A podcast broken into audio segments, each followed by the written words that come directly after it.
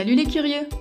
Bienvenue sur ce premier épisode de Curiodyssée, le podcast où nous explorons ensemble le monde fascinant des nouvelles expériences et découvertes. Je suis ravie de vous retrouver. Pour ceux qui ne me connaissent pas encore, je m'appelle Élise. Experte en rien, j'adore tester, découvrir et apprendre de nouvelles choses. Aujourd'hui, pour ce premier épisode, nous allons nous plonger dans le monde merveilleux de la couture.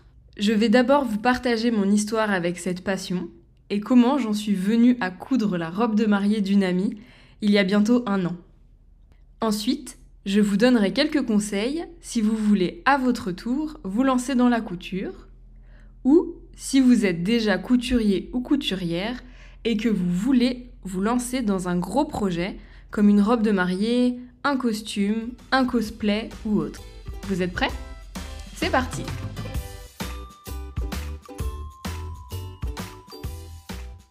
Commençons par mon histoire avec la couture. Depuis toute petite, j'ai toujours vu ma mère et ma grand-mère coudre. À l'école, pour carnaval, j'avais toujours des costumes faits main et j'adorais ça. Mais j'étais pas vraiment attirée par la couture. J'ai bien voulu être styliste quand j'étais ado, mais c'était surtout pour le côté dessin. Les fils et les aiguilles, très peu pour moi. Quand j'étais jeune adulte, j'ai bien eu quelques expériences pas très glorieuses pour coudre des déguisements sur la machine à coudre de ma maman.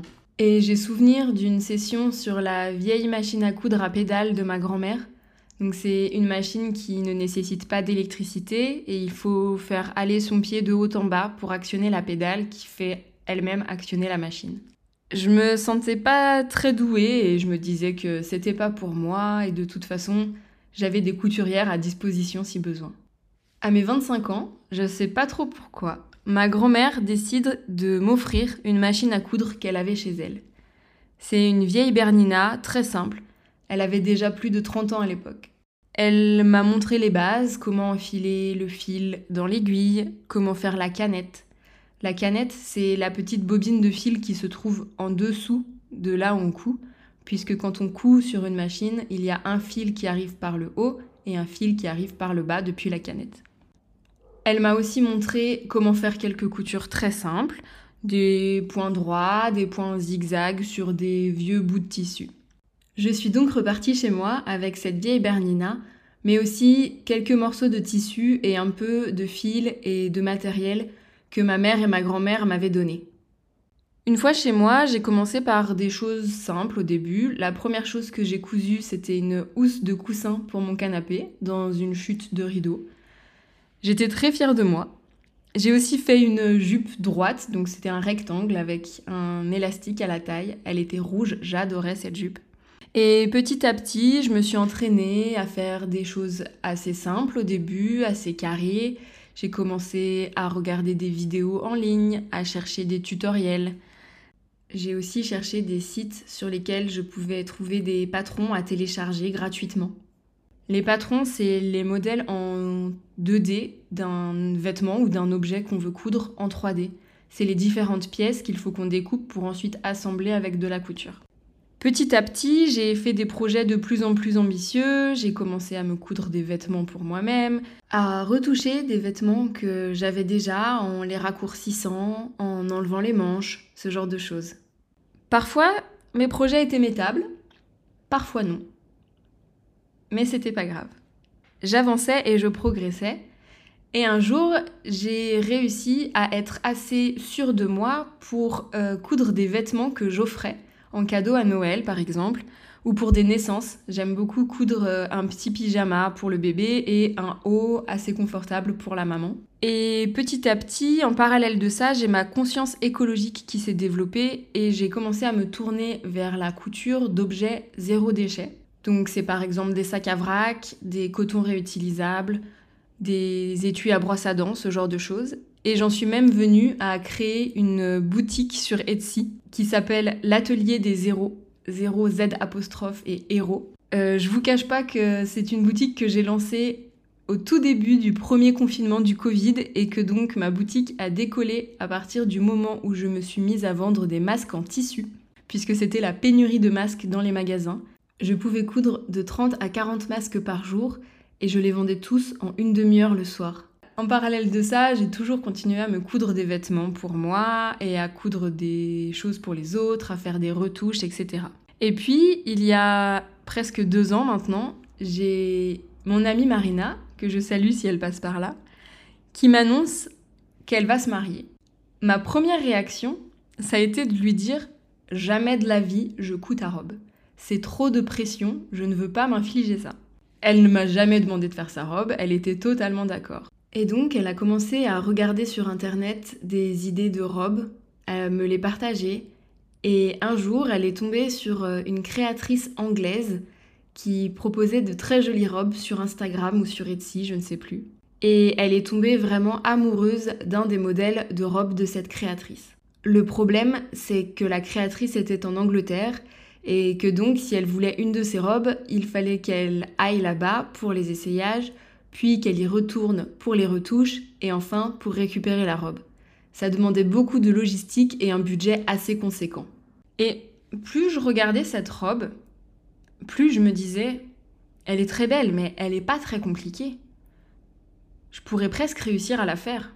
Je l'ai montrée en photo à ma maman pour lui demander son avis, des fois qu'il y ait des, des difficultés cachées que je ne voyais pas. Et elle m'a confirmé que c'était assez simple. Et puis, en en parlant avec mon copain, c'est lui qui m'a dit, ben... propose à ton amie de lui faire sa robe. Tu verras bien si elle est d'accord. Je propose à mon amie et elle m'a dit oui. Et c'est là que j'ai commencé à avoir un peu peur.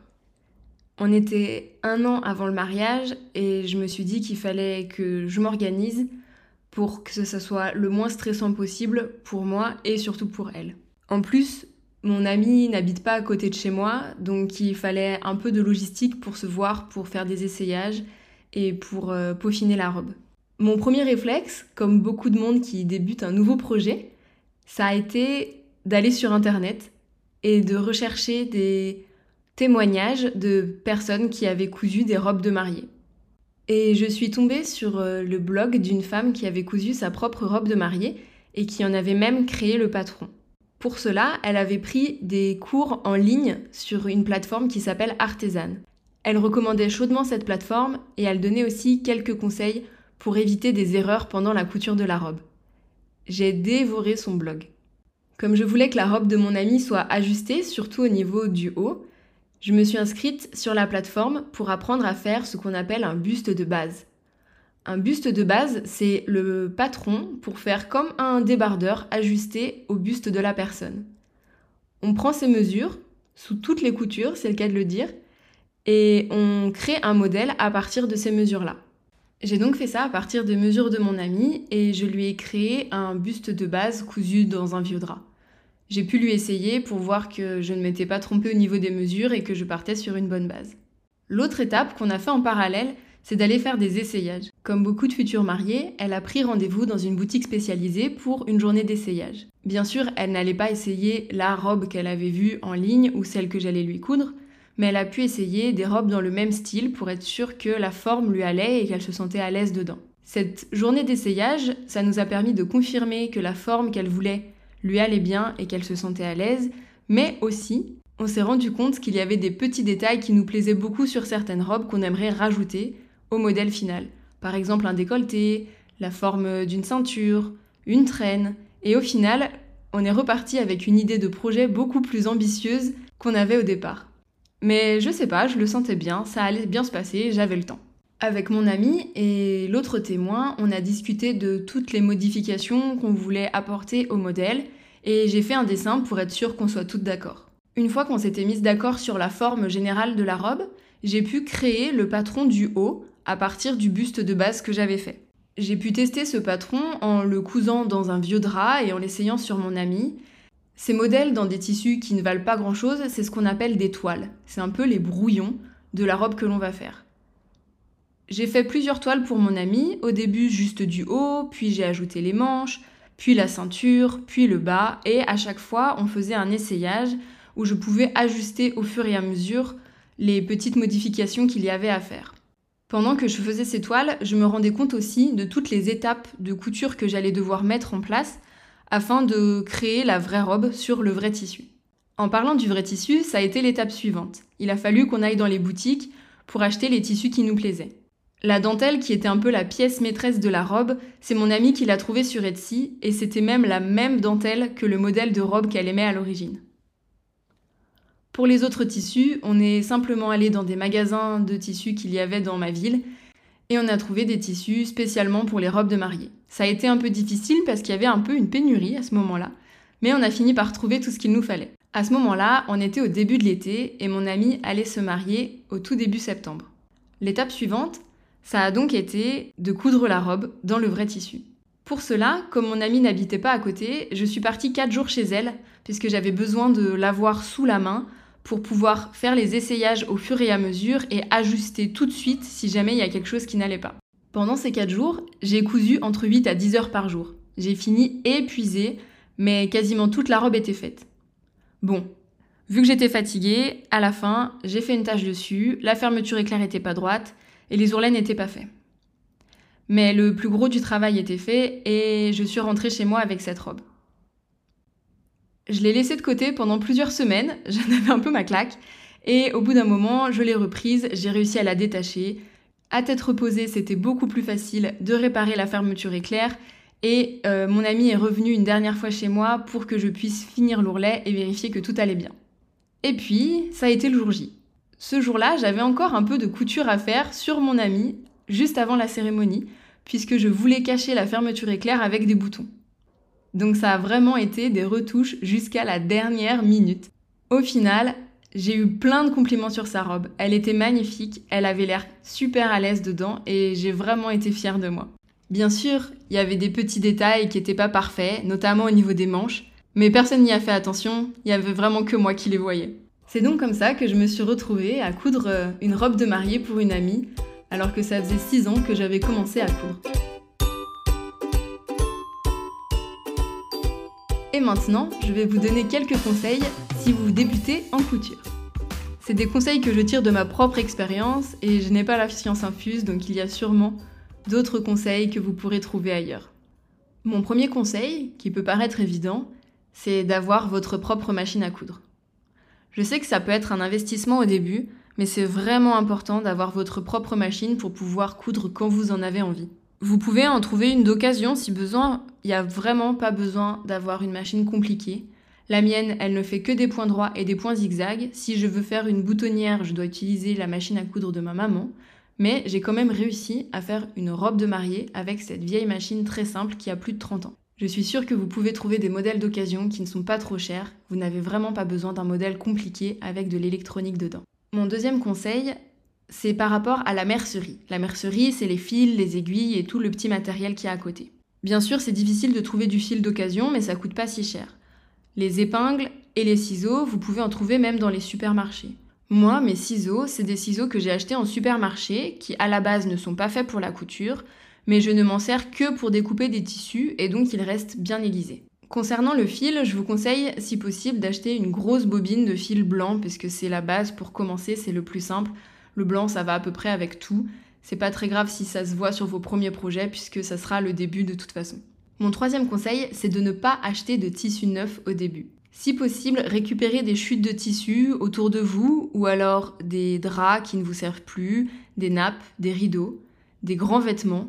Si vous n'avez pas ça chez vous, vous pouvez sûrement aller dans une recyclerie, une friperie, à Emmaüs. Là-bas, ils vendent parfois des tissus, mais sinon du linge de maison ou alors des vêtements. Dans des grands vêtements, par exemple dans une jupe longue, qui a un motif horrible pour une jupe longue, vous pouvez faire des super housses de coussin. Vous pouvez aussi acheter des vêtements d'occasion qui mériteraient une petite retouche d'après vous. Par exemple, un pantalon qui vous est trop long ou une chemise pas assez ajustée. Et vous pouvez essayer vous-même d'ajuster le vêtement, comme ça vous avez déjà une base sur laquelle travailler. L'idée, c'est vraiment de ne pas investir trop d'argent dans les tissus pour oser essayer des choses et des projets. Comme je vous disais, j'ai parfois créé des projets qui n'étaient pas du tout mettables, mais comme je n'avais pas investi beaucoup d'argent dans les tissus puisque j'utilisais principalement des chutes de tissus, bah c'était pas grave, j'osais et j'osais essayer des choses et c'est comme ça que j'ai pu m'améliorer. Mon quatrième conseil, c'est de commencer par des modèles simples. Des choses assez rectangles, assez carrées, des housses de coussin, des sets de table, ou même des vêtements qui soient assez simples. C'est pas toujours facile quand on est débutant de comprendre ce qui est compliqué. Ce que je peux vous dire par rapport à ça, c'est que par exemple, s'il y a beaucoup d'étapes pour un projet couture, c'est qu'il est certainement assez difficile. S'il y a une fermeture éclair à poser, c'est plus difficile également. Pareil, s'il y a des manches avec une couture arrondie au niveau des épaules, c'est assez difficile. Par contre, un haut avec des manches que l'on appelle raglan, c'est beaucoup plus simple à coudre. Au niveau des bas, une jupe peut être assez simple, surtout si elle est assez droite. Et croyez-le ou non, mais un legging est une des choses les plus faciles à coudre. Quand vous cherchez des patrons sur internet, c'est parfois indiqué la difficulté et ça peut vous aider à jauger ce qui est accessible pour vous ou non. D'ailleurs, concernant les patrons, c'est mon cinquième conseil. N'achetez pas de patrons au début. Il y en a beaucoup que vous pouvez trouver gratuitement en ligne et qui feront parfaitement l'affaire. Je vous donnerai quelques références à la fin de ce podcast et dans la description. Les patrons que l'on trouve en ligne sont des fichiers P D F que l'on imprime sur des feuilles A quatre normales. Ensuite, on découpe ces feuilles et on les assemble comme un puzzle pour créer les différentes pièces du patron. Attention, quand je dis que ces patrons sont faciles à trouver, c'est surtout vrai si vous faites une taille standard, disons entre un trente-quatre et un quarante-six. Les tailles plus grandes ou plus petites, c'est un peu plus difficile. Si vous cousez pour les enfants, vous trouverez aussi beaucoup de choses gratuitement en ligne. Souvent, il y a aussi une vidéo associée avec les patrons pour que vous puissiez voir les différentes étapes de réalisation de la couture. Enfin, mon sixième conseil, c'est d'avoir ce que j'appelle une couturière de backup. C'est une personne que vous connaissez et qui sait coudre. Elle pourra vous donner des conseils et vous aider dans les étapes un peu délicates. Moi, par exemple, j'avais, comme je vous l'ai dit, ma mère et ma grand-mère qui pouvaient m'aider en cas de besoin. Au début, ma mère me posait toutes les fermetures éclairs de mes projets. Et puis, quand j'ai créé la robe pour mon ami, ma grand-mère m'a beaucoup aidée, surtout quand il a fallu créer les manches de la robe. Si vous ne connaissez personne autour de vous qui coud, vous pouvez certainement trouver une couturière dans votre ville ou dans votre village qui pourra vous aider, par exemple, en posant une fermeture éclair sur un projet que vous avez fait. D'accord, vous n'aurez pas posé la fermeture éclair vous-même, mais ça n'enlèvera rien à votre mérite sur tout le reste de la couture. Et si cette couturière est sympa, elle vous montrera peut-être même comment elle, elle le réalise. Je pense qu'on a fait le tour de mes conseils pour si vous débutez en couture. Passons maintenant aux conseils que je peux donner aux personnes qui veulent se lancer, comme moi, dans un grand projet, que ce soit une robe de mariée, une robe de bal, une tenue pour un événement, un costume, un cosplay ou autre. Mon premier conseil, ça paraît évident, mais c'est de s'organiser bien en amont, pour éviter le stress et les moments difficiles. Si vous prévoyez de vous marier dans un mois, ne faites pas votre robe vous-même. Pour vous aider, vous pouvez utiliser la méthode du rétro-planning. Vous partez de la date prévue de l'événement et vous revenez en arrière dans le temps en vous disant par exemple « Deux semaines avant, je veux avoir fini de coudre la robe ou le costume. Deux mois avant, je veux avoir une toile qui soit ajustée. Trois mois avant, je veux avoir fini le patron du haut, par exemple. » Et vous revenez comme ça en arrière jusqu'à être au tout début du projet et vous saurez quand vous y attaquez.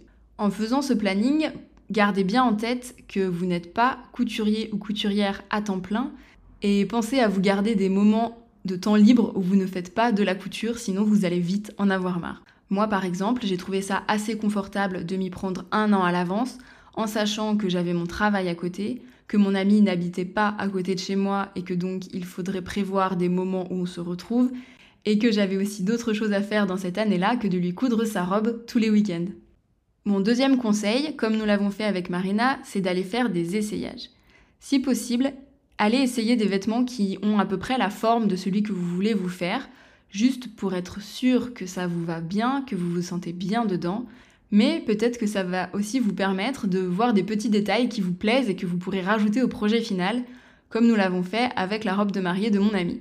Si vous avez déjà un patron tout fait pour le projet que vous voulez entamer, c'est super, félicitations, vous allez vraiment gagner du temps. Si vous devez créer le patron pour la robe, c'est mon troisième conseil, prévoir du temps en plus. Il faut prévoir de manier un petit peu la règle, l'équerre et le compas, mais c'est vraiment pas compliqué. Vous pouvez prendre des cours en ligne sur Artesane, comme je l'ai fait moi, c'est très bien expliqué et vraiment le résultat est super à la fin. Mon quatrième conseil, c'est de faire des toiles. Comme je vous le disais, les toiles, c'est les brouillons un peu du modèle final et pour faire les toiles, rien de mieux que les draps.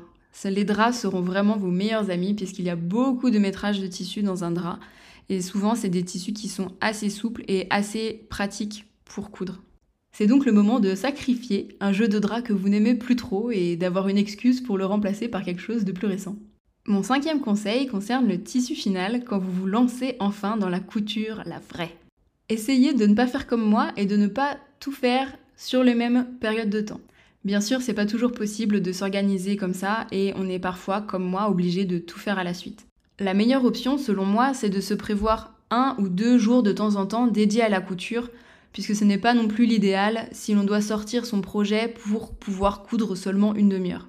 Si jamais vous êtes comme moi et que vous n'avez pas le choix que de coudre trois jours d'affilée pour finir le projet, dites-vous bien que si à la fin le résultat n'est pas parfait, ce n'est pas grave.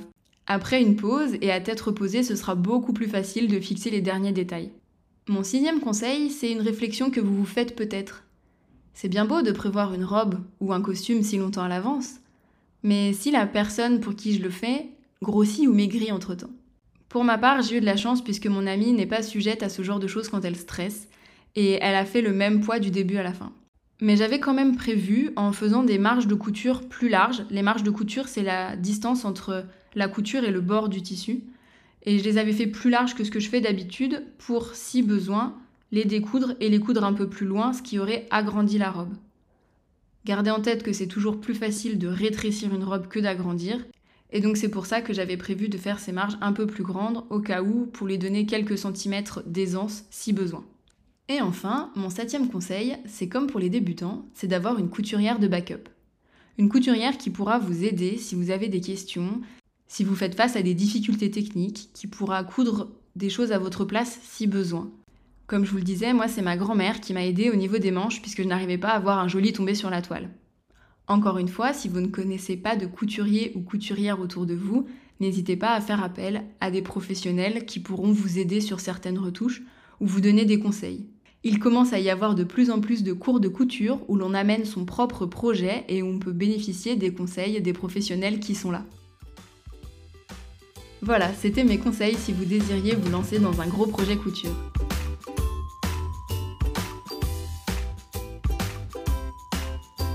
Pour ce qui est des références et des aides que j'ai utilisées pendant ma carrière entre guillemets de couturière, vous les retrouverez en description et sur Instagram, mais je peux évoquer ici le site internet Pop Couture qui propose des patrons en français gratuitement, le site Artesane qui propose donc des cours de patrons mais aussi de couture. Ils ont vraiment un catalogue très important et très intéressant. Il y a également le site internet Oh Mother Mine D I Y. Contrairement à ce que son nom indique, il n'est pas en anglais mais en espagnol, mais elle propose vraiment des patrons très sympas et elle a toujours une vidéo associée pour montrer comment coudre. Même si on ne comprend pas très bien l'espagnol, c'est vraiment abordable. Comme je vous le disais précédemment, vous pouvez retrouver ces références et bien d'autres dans la description du podcast et sur Instagram.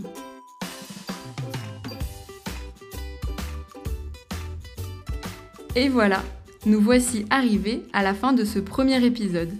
J'espère qu'il vous a plu et qu'il vous a donné envie de vous lancer.